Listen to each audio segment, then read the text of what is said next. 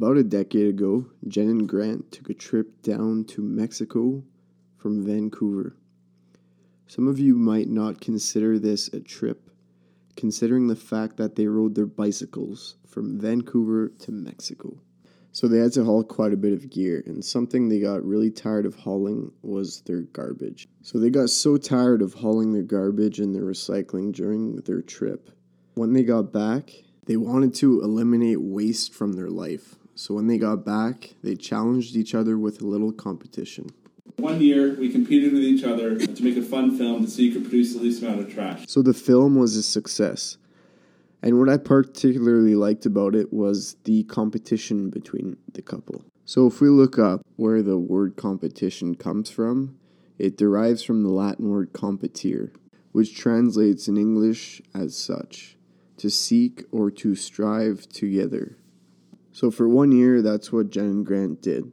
They competed with each other to see who could produce the least amount of trash. And their motivation was to raise awareness about waste in our society. And they made a pretty cool documentary following their lives throughout this competition. And they also investigated the issue of waste in our society. We made the movie The Clean Bin Project. Actually, uh, launched it with a tour across Canada by bicycle. So, just to summarize how we did, the average person produces about 700 pounds. That's like a grizzly bear's worth of garbage.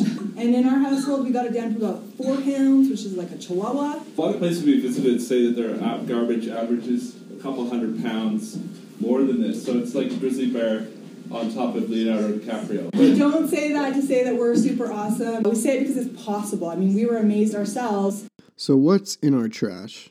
Today, we're bringing you a story about arguably the most valuable thing in our trash food. You're listening to a neat podcast. I'm Rock Bover, an eco advisor with the Northern Environmental Action Team in Northern BC.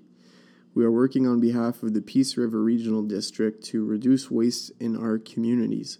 Today, we're exploring why a striking percentage of food is going to waste and how that might change. People are starting to become aware and concerned about the issue of food waste. In fact, we'll tell you what the Government of Canada is doing regarding food waste. But first, how much food is being wasted? About 40% of all food that is produced ends up in the trash. If you're a numbers person in Canada, that means $31 billion worth of food. So, for reference, that would be 2% of Canada's GDP. So, why is all this food being wasted? Who's wasting it? I had the opportunity to hear Jen Grant talk about food waste at a conference in Whitehorse last year. Jen and Grant explored the issue of food waste in their recent documentary, Just Eat It. When I was in university, I knew some people that had gone dumpster diving. And I also read a pretty cool article about this guy who made 250,000 a year dumpster diving.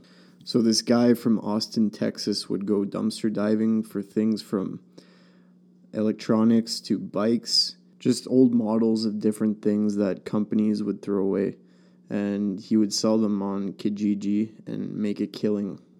So Jen and Grant decided to look in the dumpsters of food retailers. I said, why don't we try and film as much of this food being thrown away, and as part of the project to prove that maybe it's still good, it's still edible, we'll eat it the whole time. So Building off of the success of their documentary, The Clean Bin Project, the trailer for Just Eat It garnered over 12 million hits on Facebook and was picked up by a major US broadcaster. They wanted to bring awareness to food waste.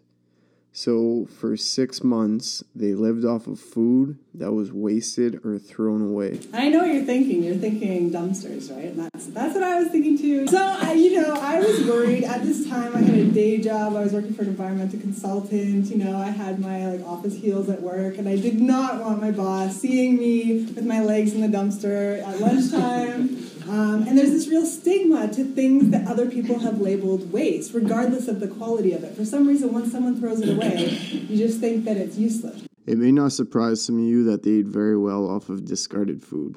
um, I actually gained 10 pounds So, how did they possibly eat so well off of food that they found in dumpsters? you can just really see the variety of food being thrown away that was actually perfectly fine. Things we're having, you know, like coconut waters and, and even frozen chicken and cheese and everything. This here is about $13,000 worth of organic chocolate that was thrown away because it didn't have French labeling on it.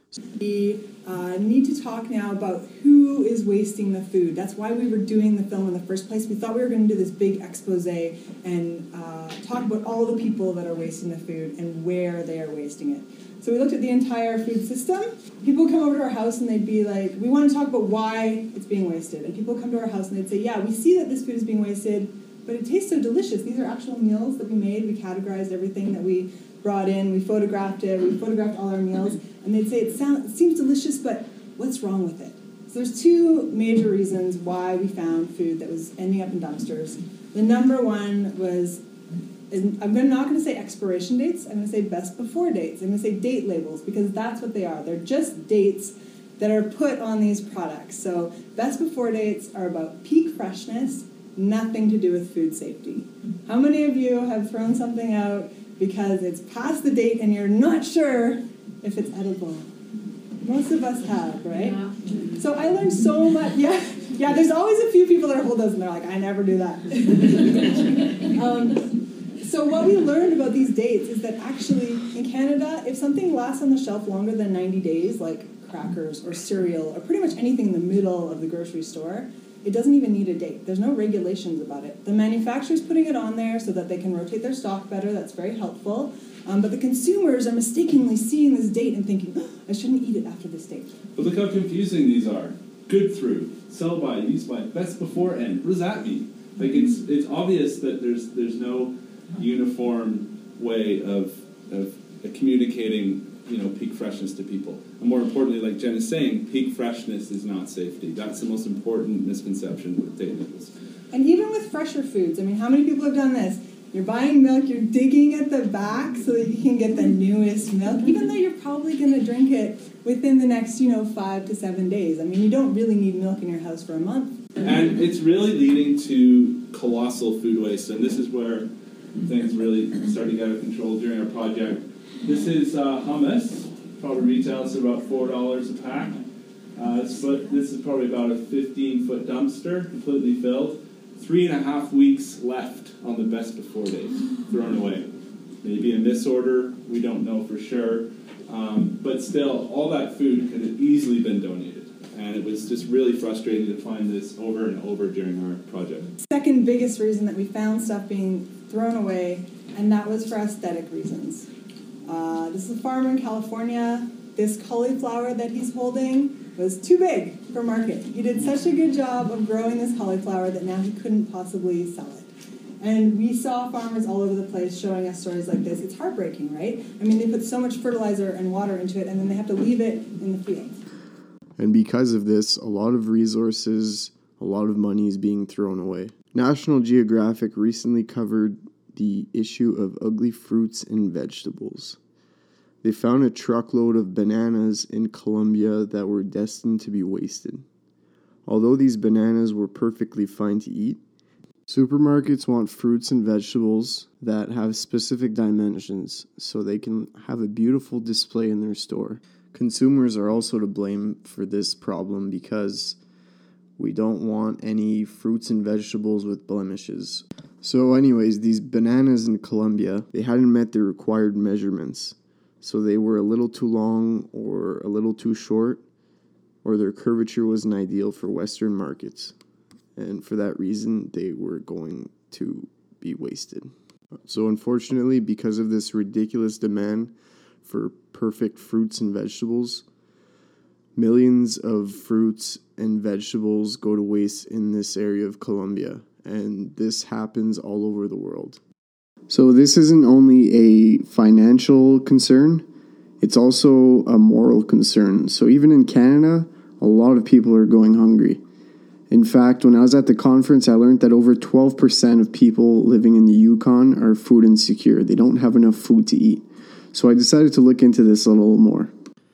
I found an alarming report from Statistics Canada from 2012, which reported that over 4 million people in Canada experience food insecurity, and that over 18,000 families had to reduce the size of their children's meals because they didn't have enough food for them. So, a lot of people are taking note of this issue. A sociology professor at the University of Acadia in Halifax looked into the issue of food insecurity in her school, and she found that over 38% of students experienced food insecurity in the past year. These findings echo a report posted last year, which found that Nova Scotia had the highest rate of food insecure households in the country.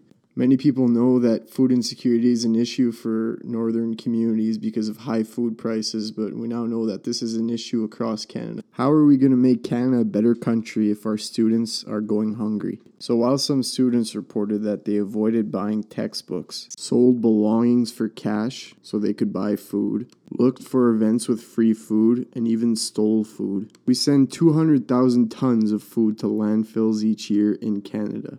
So, why isn't this food being donated? Is it a liability issue? Can a grocery store be sued after having donated food? No one has ever been sued, and they can't be sued because of legislation. So, across Canada, there's a Canadian Food Donation Act, but it does go province to province.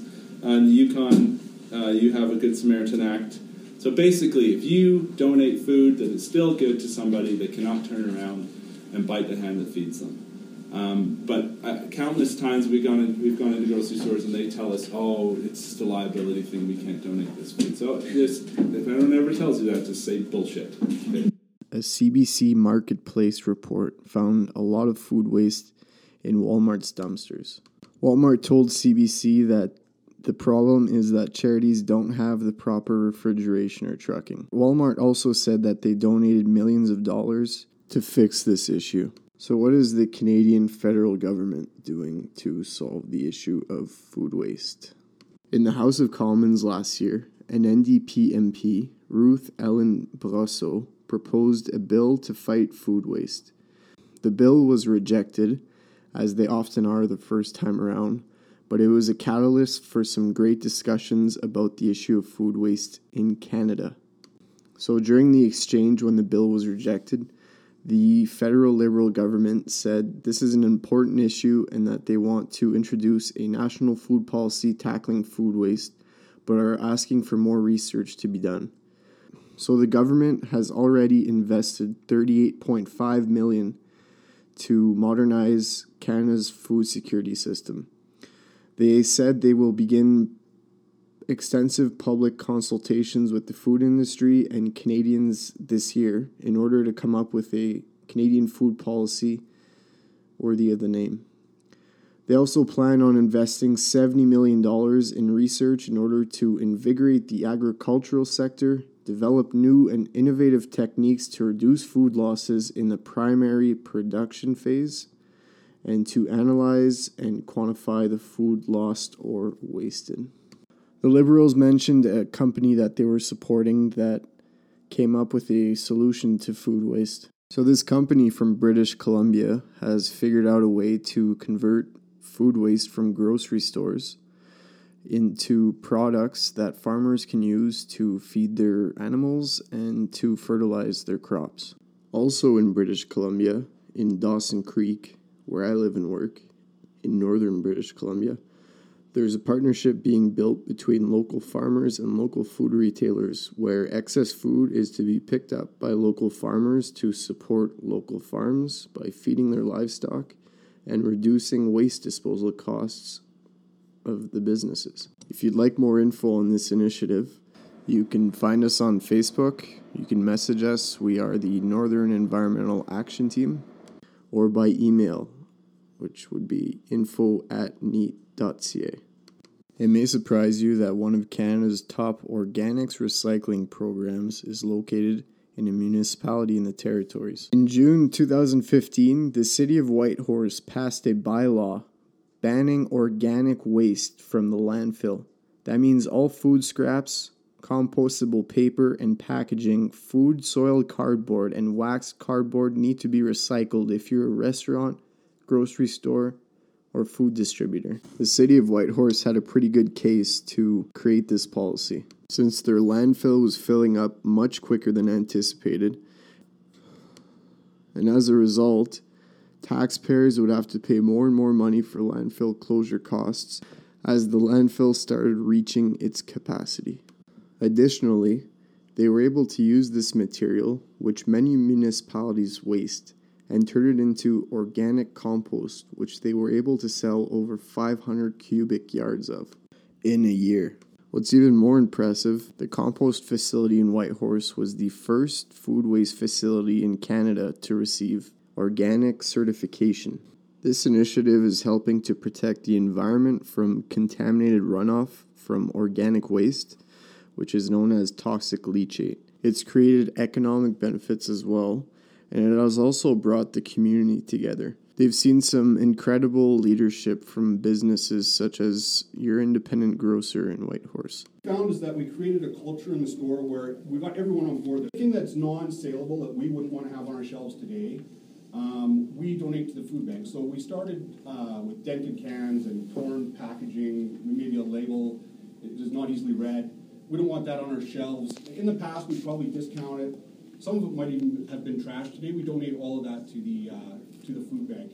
And then um, more recently, just in the last few months, we started also donating some perishable goods. So we donate meats, bread, uh, or baked goods. What's not salvageable and saleable for us, we today donate uh, first come, first serve to either chicken farmers or hog farmers that come to us. And the scraps are picked up daily. It seems like there's high demand for that type of product. So, very again, very little uh, organic waste. This is pretty awesome. And this business may soon reap some rewards from the government, as you'll soon hear. So, how are other countries like those in Europe implementing their inventive food waste solutions? Last year, France and Italy introduced policies to ban food waste from supermarkets. Italy wants businesses that sell food to donate anything unsold to charities.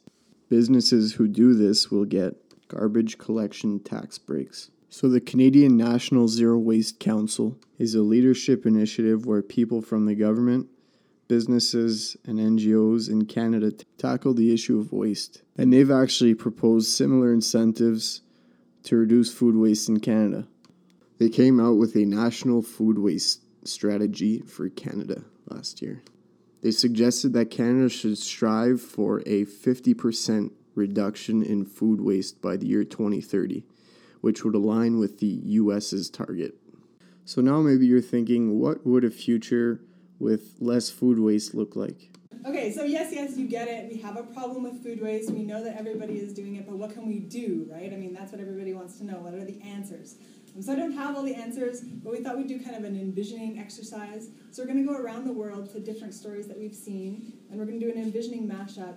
So we're going to envision one day in the future, So, in the, in the near future, uh, maybe right here in Whitehorse, about what your day could look like if food waste was a little bit different. So you wake up in the morning, it's a Saturday, so you have lots of time. We're going to be talking about going out for all kinds of meals. And you go out for breakfast, and you go to a restaurant like Instock in Amsterdam, where they have a very small menu um, based just on the food that they received yesterday. It's all rescued food. Um, each portion is really small and they provide free seconds. So if you're still hungry after their small portion, you can have more. And that way they're really reducing their plate waste. and then behind the restaurant, they have a pig that's eating any food scraps that they have left over or food that's, that's not good for consumption, and a little herb and veggie garden so they can control their supply for their menu that they, they change every day. And then you go And then with their leftovers, so not their food scraps, but their actual edible leftovers, they're using an app like Copia based out of Berkeley. I could have used any number of apps that are on the market right now as an example, where they post what they have and some other organization says, yes, we want it. And with this particular model, the staff that work for the app actually come, they pick it up, they box it, and they take it to the other location. So they're the actual connection between the two, and it's not just technology, it's actually real, real people. Then you go home and you're like, oh, I need to go grocery shopping. I need to pick up a couple things. But your fridge isn't overstocked with like weird blue things mold, molding in the back because you have an eat me first bin, which you always go into first. So all the things like half onions and things that you haven't got to yet, you have your eat me first bin. And all of the leftovers that are, are in there are in transparent containers, so you can actually see what's in there. Um, and you're buying in small portions. And the reason that you open your fridge right now is because you're doing a meal plan for the week. So you're looking at what you have, and then you're going to go to the grocery store and buy things that are supplementing that. And then you go to the grocery store, and the grocery store is already on it. They're marketing ugly fruit and veg to you in the store. They're making a bit of profit on it. You're saving a little bit of money on it, and the farmers are happy because their land is, is now more efficient.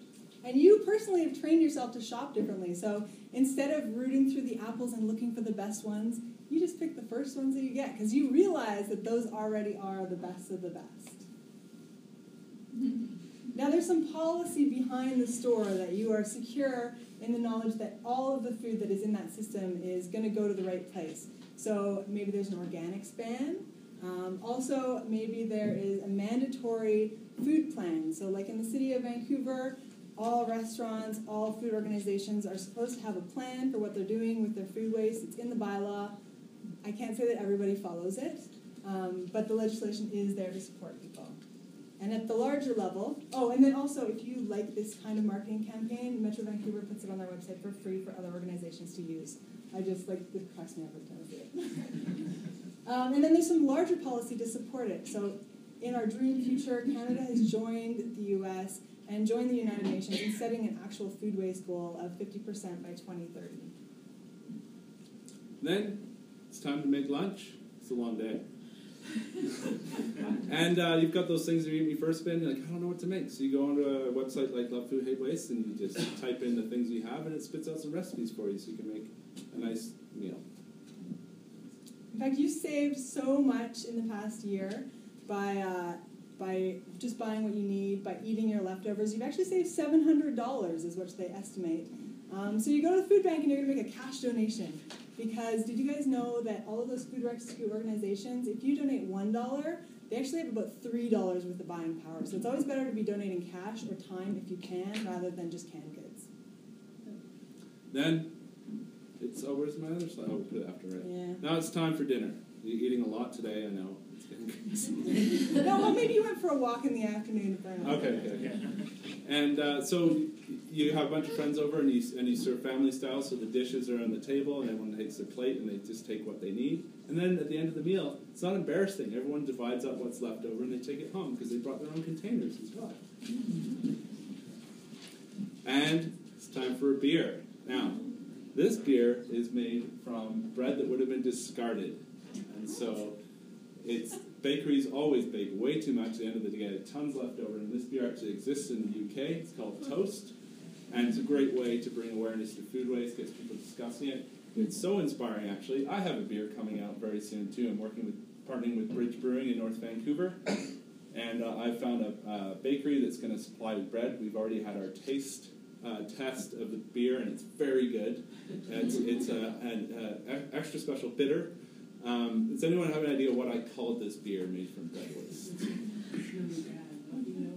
it's delicious. Trust me, very good. Rye cycle. Uh, proceeds from this beer, when it comes out, will be going to Farm to Food Bank in Vancouver, which uh, basically gleans food from farms that no longer want to pick that food and take it directly to the food bank. So good, healthy food. Okay, so that was just a short envisioning exercise. You can see that there's lots of little tweaks. It's not a vastly different future. We weren't going too far into the future. Um, but the exciting thing to me is that all of these things already exist, right? It's about it's about scaling up now, and it's about getting together like we are today to talk to each other, to share ideas, to figure out what's going to work for your local context, and it's about talking about the issues so that it's no longer embarrassing to talk about food waste. I'm no longer embarrassed to say that I was dumpster diving. I'm actually proud to say that I'm a food rescuer because I know I'm part of the solution. So, thanks for listening to the podcast. If you want to stay up to date on the war on food waste, or if you'd like some waste reduction tips, find us on Facebook. Look for the Northern Environmental Action Team.